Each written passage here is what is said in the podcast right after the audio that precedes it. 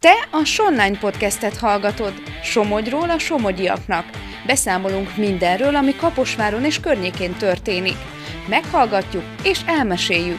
Érdekes emberekkel beszélgetünk, akik fontos munkát végeznek, akiknek különleges hobbiuk van, vagy éppen csak egyszerűen jók abban, amit csinálnak.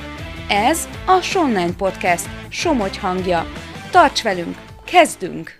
Szeretettel köszöntöm a hallgatókat, én Marosi Gábor vagyok. Itt vagyunk Kaposváron a Zapácai Csere János utcában, ahol nemrég tették le a református bölcsöde alapkövét, és itt áll mellettem Steinbach József, a Dunántúli Református Egyházkerület püspeke. Üdvözlöm, püspek úr! Áldás békesség, én is üdvözlök mindenkit! Áldás békesség, püspek úr! Mit jelent a református egyház életében egy ilyen új kezdet, mint ez a, ez a bölcsöde itt Kaposváron? Hát, Kaposvári Református Egyházközség egy nagyon komoly intézményrendszerrel rendelkezik, amit áldás a régió számára. Hát igazából a Ovitól kezdve általános iskola, gimnázium fenntartói, sőt idős otthonok fenntartói is. Egyedül a bölcsőde hiányzott ebből a rendszerből, és nagyon örülünk, hogy ez most megvalósulhat, mert azt jelenti, hogy legkisebb kortól kezdve akár végig tudjuk kísérni a gyermekeket.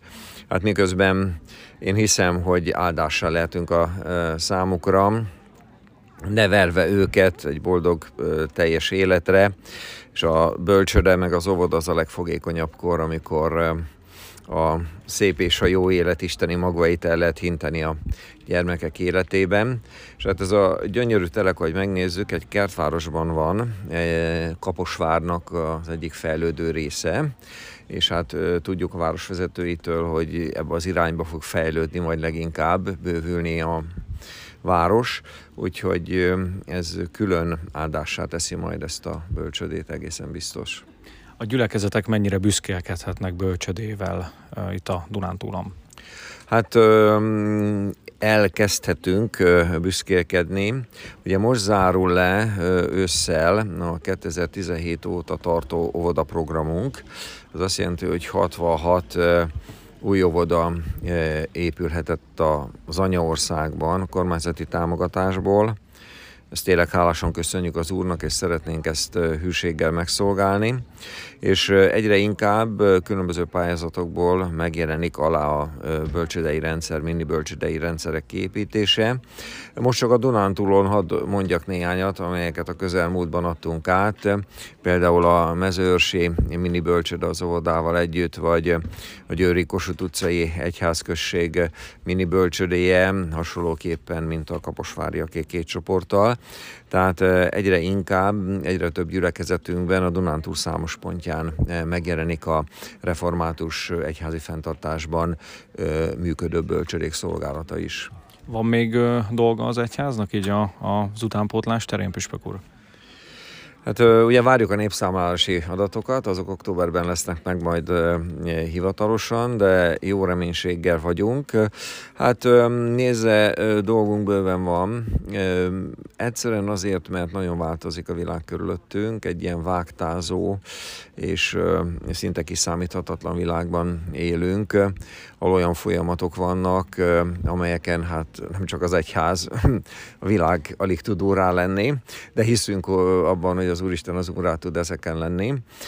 Dolgunk bőven van, de az egyház az szolgál, az egyház az nem hatóság, az egyház felajánl bizonyos lehetőségeket, mm, Krisztusi szeretettel, egy, egy boldogabb, örökkévaló értékrendszeren tájékozódó életlehetőséget, ezt mi felajánljuk, és bízunk abban, hogy ez majd olyan talajra talál, ahol ez megfogad. De az eredményt az eredményt azt mi az Úrra bízzuk. Egy a lényeg, hogy mi hűséggel tegyük a dolgunkat, tegyünk meg mindent, és mindent az Úrtól vágyunk, és hiszem, hogy a szorgalmas odaadó munkát, szolgálatot egyházban és világban is megáldja az Isten.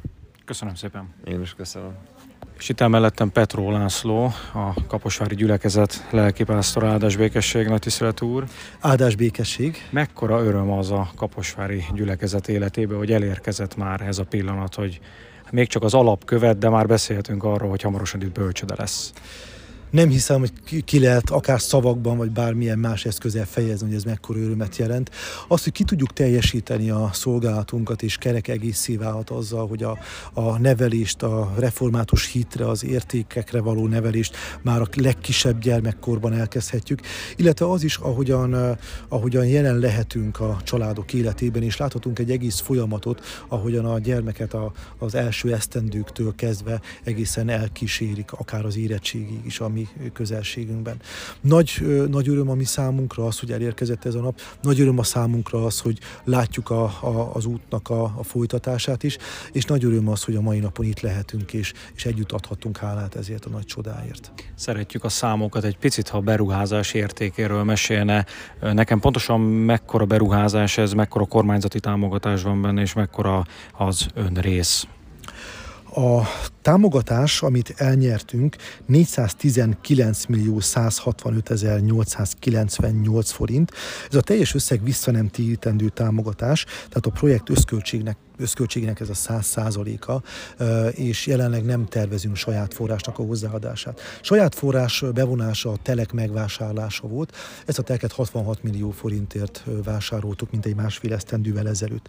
Az elnyert támogatás úgy osztik meg, hogy 337 millió 791 654 forint az Európai Unió felé elszámolható forrás, és 81 millió 374 244 forint hazai forrás részsel egészül ki, és válik teljesül a projekt. És még maradjunk a számoknál, mekkora lesz ez a, ez a bölcsöde pontosan? Egyrészt mikor készülhet el, mikor lakhatják be az első bölcsödések, és hány gyermek fér majd itt el? A bölcsőde két csoporttal kezdi majd meg a működését, ez 28 bölcsődei férőhelyet jelent.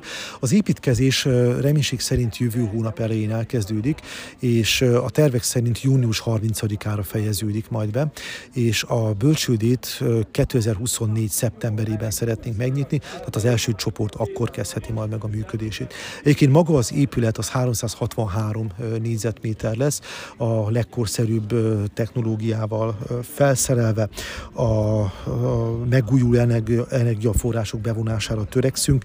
Egy 15 férőhelyes kerékpártárolóval fogjuk kiegészíteni, ezért is ösztönözve a, a családokat arra, hogy, hogy ne környezetszennyező és károsító járművekkel érkezzenek hozzánk. Babakocsi tárolóval természetesen gondolva mindájuk, mint pedig akár a kisebb vagy nagyobb testvérekre is, és az épület tetején egy 27 kW teljesítményű napelemes rendszer is helyet kap majd. Az előírásoknak megfelelő számú szociális helységet fogunk létesíteni, melegítő konyhát, két csoportszobát, nevelői szobát, és ahogyan említettem, különféle tároló eszközöket, az udvaron pedig udvari játékok elhelyezésére kerül majd sor.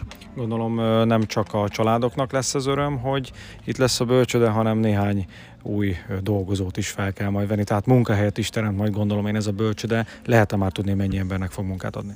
Így van, öt főnek egészen biztosan, négy kisgyermek nevelő és egy bölcsődei dajkát biztosan fogunk majd foglalkoztatni. Ez a minimum, amivel elindulhat a bölcsőre, de természetesen a továbbiakat meglátjuk majd a presbitérium döntésétől és a fenntartó, fenntartási formától függ, függően akár ez bővülhet is még. Köszönöm szépen. Én is köszönöm. Te a Sonline podcastet hallottad. Tarts velünk legközelebb is. További érdekes tartalmakért lapozd fel a Somogyi hírlapot, olvasd a sonline.hu-t, kövess minket a Facebookon és a TikTokon is, és helyi tartalmakért hallgasd a Hírefem adásait a 97.5 frekvencián.